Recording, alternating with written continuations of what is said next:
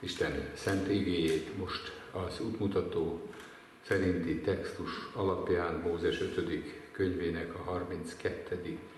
fejezetéből a 39. és a 40. versből olvassuk, felállva hallgassuk meg ezt az igét. Most lássátok meg, hogy én vagyok, és nincs Isten kívülem. Én ölök és elevenítek, én sebesítek és én gyógyítok, és nincs, aki kezemből megszabadítson. Mert felemelem kezemet az égre, és ezt mondom, örökké élek én. Kedves gyülekezet, ez a két ö, nagy mondat, vagy talán, ö, talán három ö, gondolat ö, valójában tíz fontos részletet tartalmaz, bármi különös, hiszen rövid ez a textus, de ez a, a, a tíz felvetés, ez a tíz gondolat Mózesnek az énekéből, a hattyú dalából származik, a távozó félben lévő népvezér, aki 40 éven át vezette a pusztában az övéit utoljára, e, még egy éneket mond, amiben Istenről beszél, és az ő népének az Úrral való közösségéről. Nem mondhatom, hogy ez egy diadal ének, hiszen Mózes szavait áthatja az a megrendülés és az a profétai előrelátás, hogy, hogy Izrael népe, csak úgy, mint bármelyik másik nép, adott pillanatban nem az Úr akarata szerint fog dönteni, hanem hanem saját pillanatnyi értékei, elgondolásai szerint, de most ebben a pillanatban megszólítható még, még az út elején járnak, és éppen ezért az első gondolat, ami ebből a szakaszból megfog bennünket, ez a most, a most. A pillanatnak a fontossága, a kezdetnek a döntő volta. Ez a most, ez lehet a te életed forduló pontja is. Gondolhatunk arra, hogy volt, ami volt, a pusztai vándorlás alatt szörnyű dolgok történtek meg, több lázadás, és közben a lázadó népet, amely hol az étel, hol a víz miatt volt telhetetlen, hol egyszerűen csak megkísértette őket a gondolat, hogy színesebb, érdekesebb volna az élet, ha nem jöttek volna el Egyiptomból, aztán az is, hogy a puszta az egy kiszolgáltatott helyzet, és itt a pusztában bármi megtörténhet. Meg is történt. Ott voltak például a kígyók, amelyek az egyik lázadás alkalmával ellepték a tábort, és Mózes Isten utasítására egy részből, ércből való kígyót formált, egy halott kígyót, valahogy úgy, ahogy a, a gyógyszertárak egyik régi emblémája mutatja ezt, a halott kígyó, amely felett az orvostudomány, a gyógyszerek diadalmaskodnak. Nos, itt a gyógyszer egy, egy lelki döntés volt, mert azt képviselte Isten embere, hogy aki hittel föltekint erre a halott kígyóra, ami a legyőzött bűnnek, a legyőzött lázadásnak a jelképe is lett, és nem az emberek győzték ezt le, hanem az Úr aratott diadalt az ember jarlósága és bűne felett kegyelméből, mert szerette az ő népét, és ezért, ezért megkegyelmezett népének, és, és mégis, mégis tovább vezette, végül pedig bevezette az ígéret földjére őket. Most a pusztában elhullott az az egész nép, de most nem annak a pillanata van, amikor ezt siratjuk, hogy esetleg egy új lázadásnak szolgáljon ez, ez alapgondolatául, hogy lám-lám a pusztában valamennyien odavesztünk, hát volt-e akkor értelme az egész kijövetelnek önmagában. Az, hogy kijöttem a pusztából, ahogy ezt Pészakkor a közösség elmondja egy ilyen kedves imában, hogy már az, hogy kivezetett bennünket a szolgaság házából, már az is, az is elég lenne, de aztán átvitt csodálatosan a reménytelen akadályon, a veres tengeren, és aztán hordozott 40 éven át, és így tovább adta a mannát, a szombatot, a törvényt, mennyi mindent tett, mennyi jót tett velünk az Úr. Szóval történtek velünk nehéz és, és megrendítő dolgok is, de végső soron az Úr magasztaltassék az ő neve, végigvitt ezen a próbatételen, és a nép, ha nem, nem is személyeiben, hiszen kettő kivételével valamennyien odavesztek a pusztában, egy nagy temető volt a pusztaság, a pusztai vándorlás, mert csupán Józsué, a Nun fia volt az, aki, aki túlélte, és aztán Mózes utódja is lehetett, még egy, egy, egy valaki a Juda törzséből, aki aki túljutott a próbákon, és a hűsége jutalmaként ott lehetett a honfoglalók között. De most, ebben a pillanatban mi arra akarunk gondolni, hogy Isten beváltja az ígéreteit. Most, ebben a pillanatban Isten is arra akar gondolni, látva a lelkesedésünket, hogy készek vagyunk, készek vagyunk őt szolgálni imádni. És akkor is, ha ő a szívek vizsgálója, és tudja, hogy milyen hamar, hamar kiszokott siklani a mi életünk jó szándéka, de arra néz, ami most történik, és ezért a, a pillanatnak, a jelenlegi pillanatnak nagyon nagy a jelentősége. Ma, ha az ő szavát halljátok, ne keményítsétek meg a szíveteket, most hozzatok jó döntéseket. Következő pillanat nem a miénk, nem a tiétek. Isten áldjon meg bennünket, hogy a mostnak a jelentőségét átérezzük. Második dolog, ez a lássátok meg. Nem arról van csak szó, hogy valami látnivaló föltűnik, hanem lelki szemeink, mint ahogy a belátásról gondolkodunk. A lássátok meg azt is jelenti, hogy ismerjétek el a dolognak az igazságát. Ne csukjátok be a szemeteket, ne mondjátok azt erőnek erejével, hogy, hogy nem látható Istennek a jó szándéka. És hogyha nem maga szól, hanem angyalai keresztül, akkor nem is veszik komolyan az ő kijelentését. Lássátok meg, ne csukjátok be a szemeteket a tények előtt, és most jönnek majd a következő üzenetek, kijelentések, amit meg kell látnunk, és amiből helyes, helyes következtetéseket kell levonnunk, és helyes döntéseket kell hoznunk ne csukjátok be a tények előtt a szemeteket, lássatok lelki szemeitekkel, igazodjatok az igazsághoz. És akkor harmadszor az, amit meg kell látnotok, az így hangzik, hogy én vagyok.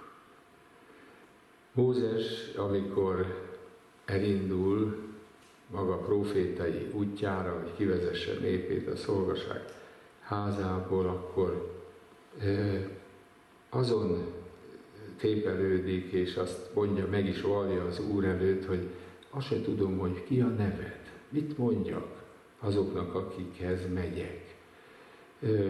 Ki vagy te? És erre az Úr azt válaszolja neki, hogy vagyok, aki vagyok.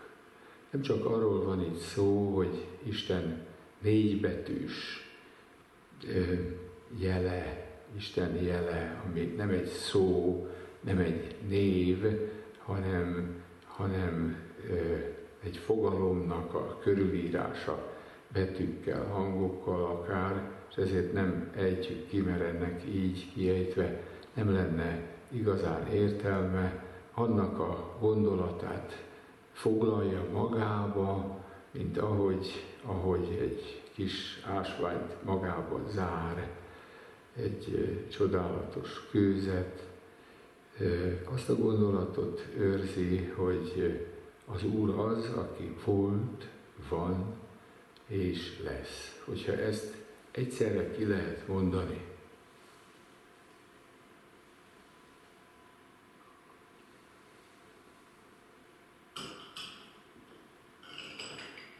a múlt, a jelen és a jövő idő valahogy egyszerre megjelenhet előttünk, akkor ebben a különleges mutatványban, ebben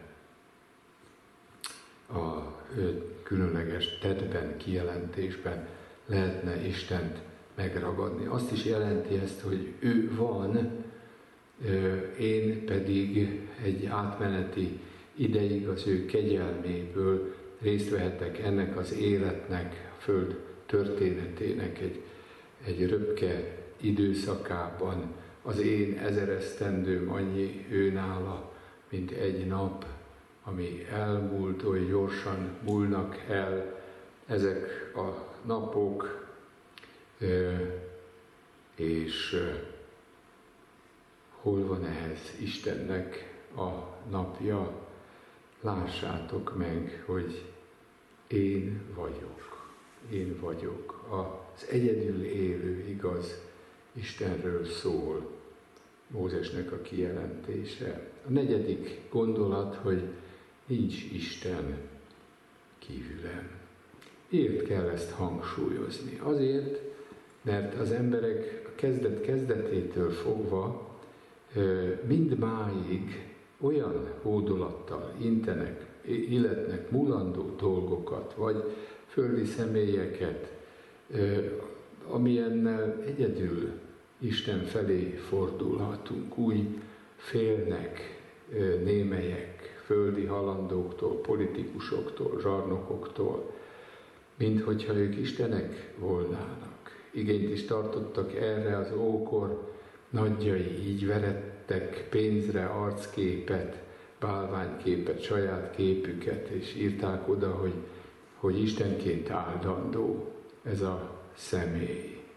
Még akkor is, ha kis ível írjuk, és akkor is, hogyha a többlet hatalmat jelenti esetleg az Isten kifejezés, akkor is mondhatjuk azt, hogy, hogy Isten iránti hódolattal nem fordulhatunk halandó ember felé. A tizedik csapás Egyiptomban arról szólt, hogy a fáraó sem tudja életben tartani az utódját sem, saját életét se.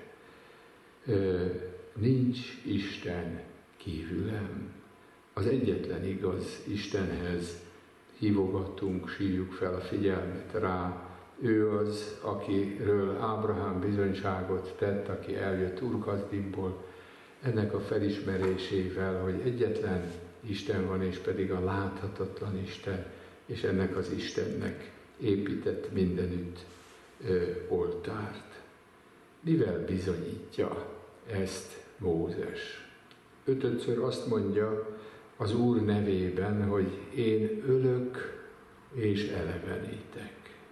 Sietnénk azt mondani, hogy ölni mi is tudunk, de az ölésben is több van, mint, mint abban, ahogy meggondolatlan és erőszakos zsarnokok, hadvezérek egy, egy kézmozdulattal sokakat, olykor akár népeket is halára tudnak ítélni, végig tudnak bombázni városokat, egyetlen bombával emberek százezreit tudják megsemmisíteni, vagy ami, ami elterjedt már, hogy a pusztító fegyverek, amik betiltását oly nagyon szeretnék a nagyhatalmak is, persze nem mondanak le saját pusztító fegyvereikről, de ha azok egyszerre meg beindulnának, a láncreakció jönne létre, bizony semmi, semmi nem maradna ebből a földből. És én mégis azt mondom, hogy nem a vak véletlen irányítja ezeket a dolgokat, hanem az, aki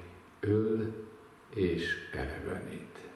Mennyivel több az Istennek a hatalma. Az ölésnél is azt mondtam, van egy különbség, mert más dolog a fizikai elmúlás. Mi azt gondolnánk, hogy ez a döntő dolog, de nem, hanem a döntő dolog a léleknek a halála. Az, amin Jézus is átment, amikor szállott alá a poklokra, nem csak a hádészba, a halottak birodalmába került, hanem poklot is járt, ez pedig a bűn miatti kározatnak a mélysége, amit Isten kegyelméből senki, senki nem élhet, nem élhet át. Tehát az Úr ölhet, ő az, aki a kárhozatra taszíthat, mikor Jézus a keresztfán fölkiált, hogy én Istenem, én Istenem, miért hagytál el engem, akkor erről, erről beszél. Nem arról, hogy miért szakadnak fel az én véredényeim, miért fájnak csontjaim, és miért válik reménytelenné életben maradásom, még akkor is, ha levennének a keresztről már elvétve. Tudunk olyan történetekről, hogyha valakit levettek idő előtt a keresztfáról, esetleg túlélhette a dolgot, de nem erre céloz Jézus, az én Istenem, miért hagytál el a 22. Zsoltár egyik gondolata alapján, hanem amikor Isten hátat fordít, amiért kérjük, hogy ne fordítson hátat nekünk az ároni áldásban, és ezt kérjük. Akkor erre célzunk, hogy ne öljön úgy meg minket, ahogy ezt egyedül ő teheti a maga ítéletében. De amivel több ő, az az, hogy nem csak ölhet, hanem eleveníthet is, és nem csak a fizikai elmúlásból, hanem a lelki mélységből is kegyelme által előhozhat a kárhozatnak a mélységéből. Ezt az üzenetet hozta a mi Urunk Jézus Krisztus. Ezt az üzenetet hozta zsidóknak és nem zsidóknak egyaránt, hogy reménységünk van Istennél, hogy ő majd odaáll helyettünk és magára vonja ezt az isteni ítéletet, hogy mi szabadok lehessünk, hogy miénk lehessen az örök élet, mert Isten ezt is ígérte. Mi nem a feltámadásban hiszünk, hanem az igazmondó Istenben, aki ezt megígérte és végre tudja hajtani.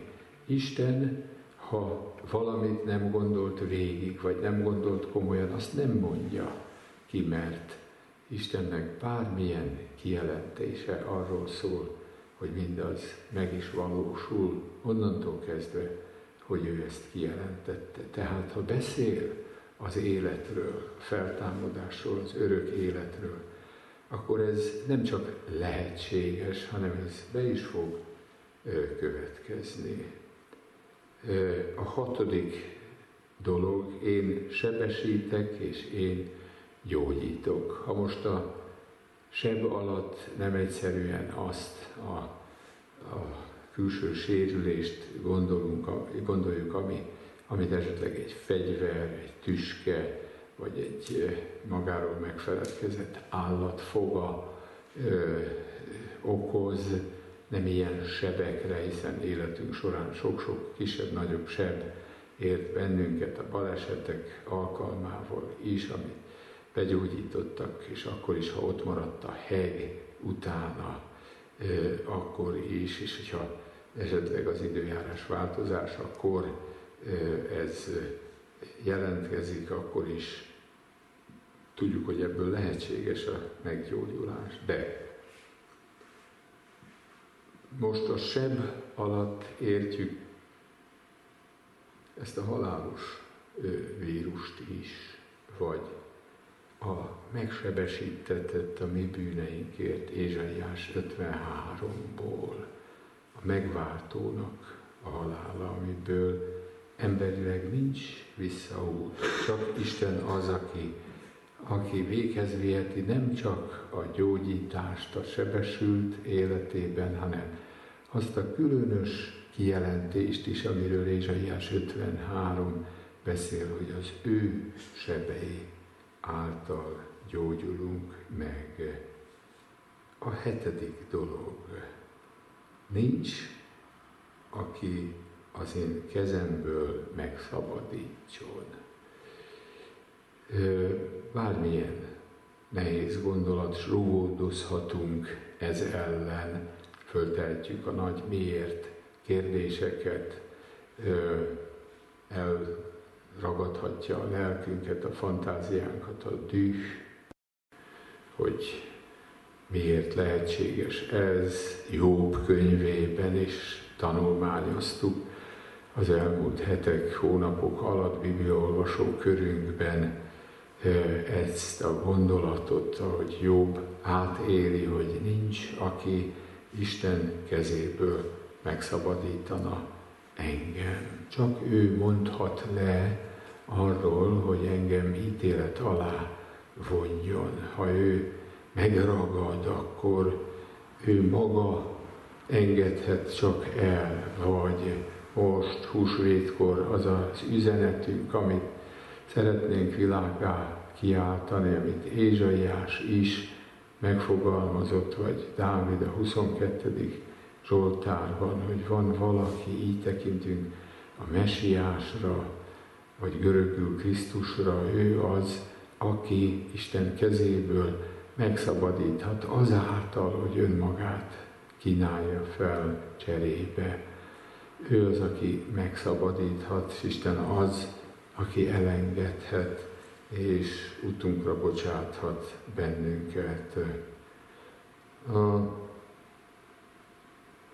nyolcadik gondolatunk, ez a különös kijelentés, hogy felemeltem kezemet az égre. Hát mi magunk is olykor esküt mondunk, sőt, Isten nevét is belekeverjük esküvéseinkbe,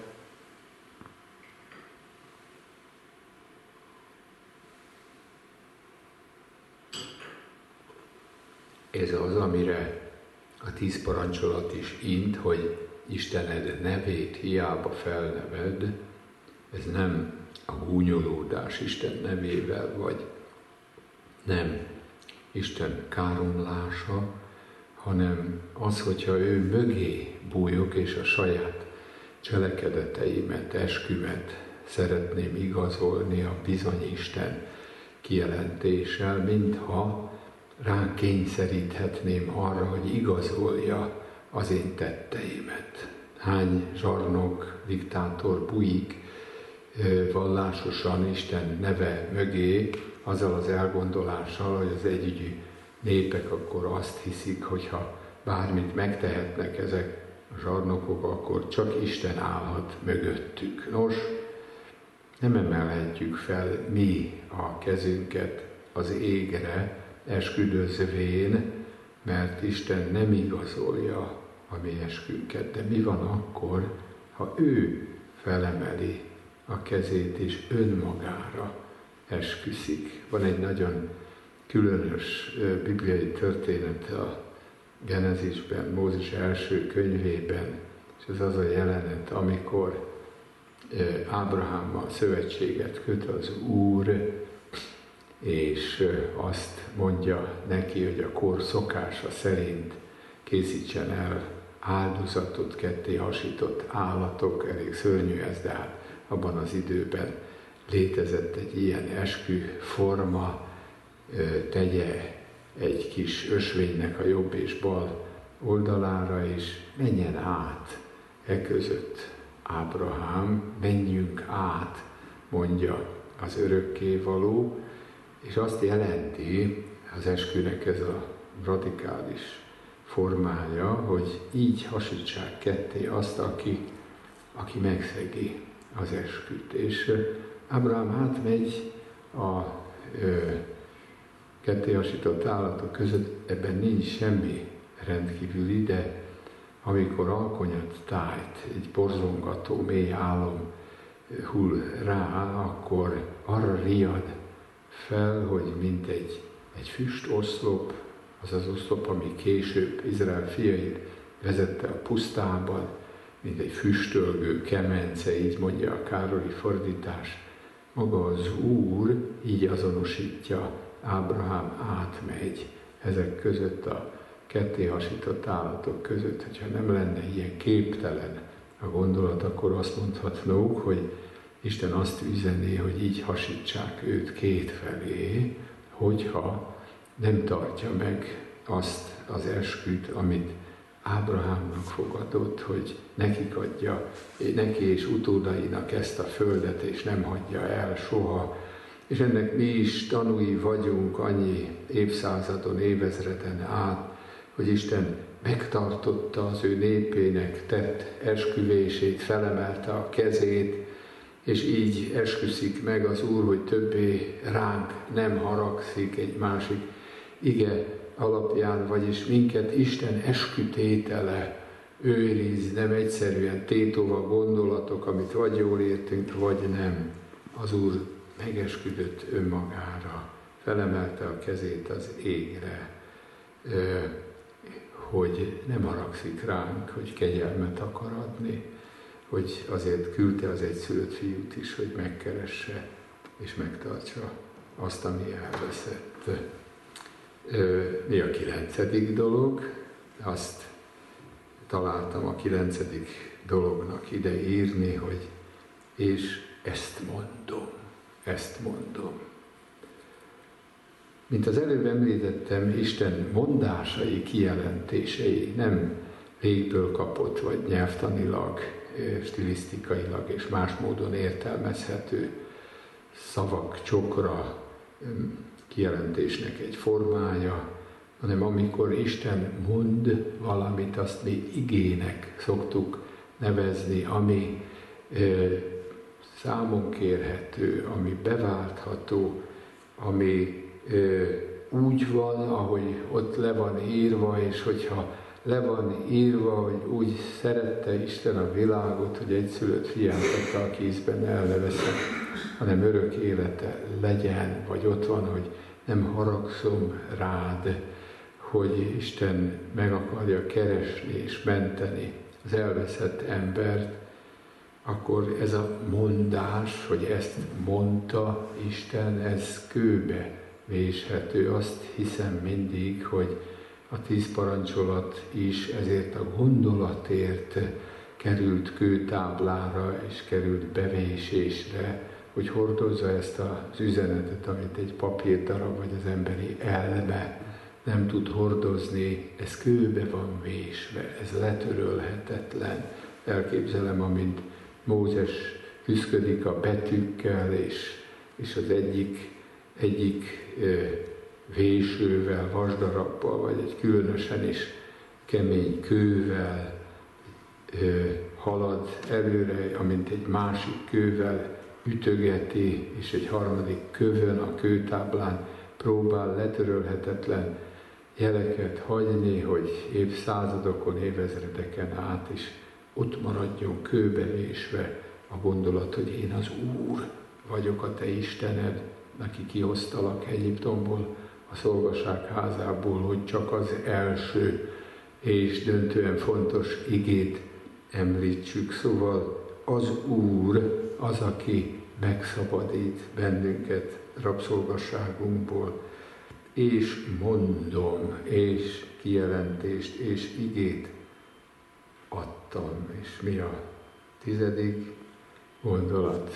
És ez talán húsvét húsvét legcsodálatosabb üzenete, hogy örökkön, örökkön élek én. Ez a mi reménységünk és bizodalmunk, hogy nem olyan Istenünk van, akit elpusztít a történelem.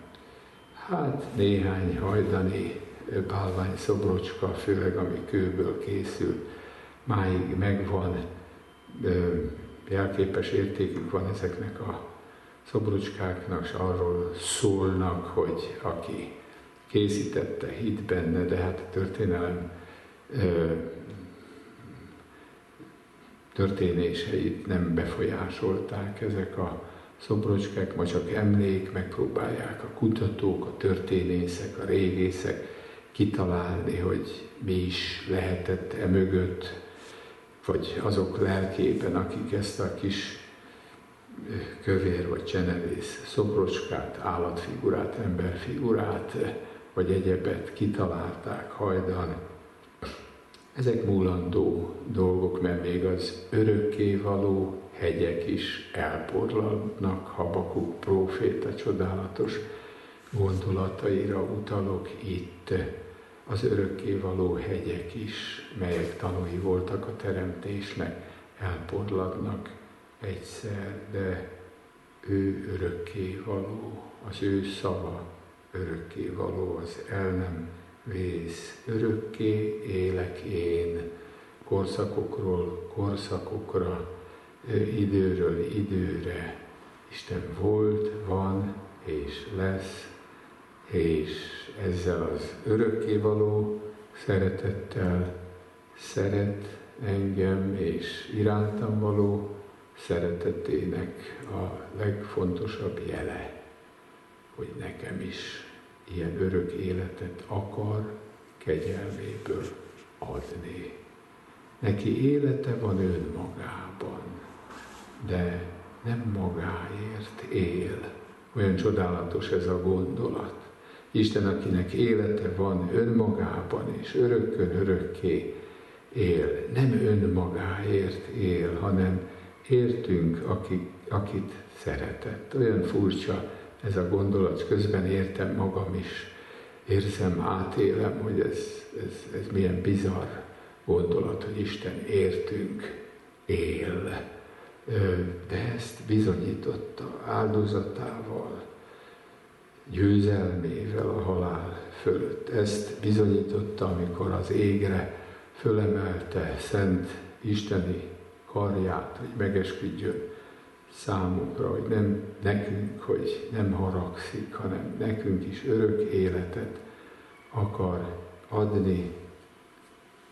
Ezt az örökké való Istent, az élet urát, a halál felett is diadalmaskodó Istent akarjuk mi most imádni, hogy holnap mit gondolunk, nem tudjuk. Meg akarjuk látni, hogy ő van, nincs Isten kívüle, tudjuk, hogy ő öl és elevenít, sebesít és gyógyít, nincs, aki kezéből megszabadítson, aki felemelte kezét az égre, és aki ezt mondta, kijelentette nekünk kőbevéshető igével, hogy örökké élni és örök életet akar adni a számunkra, és legyen áldott ezért az ő szent neve. Amen.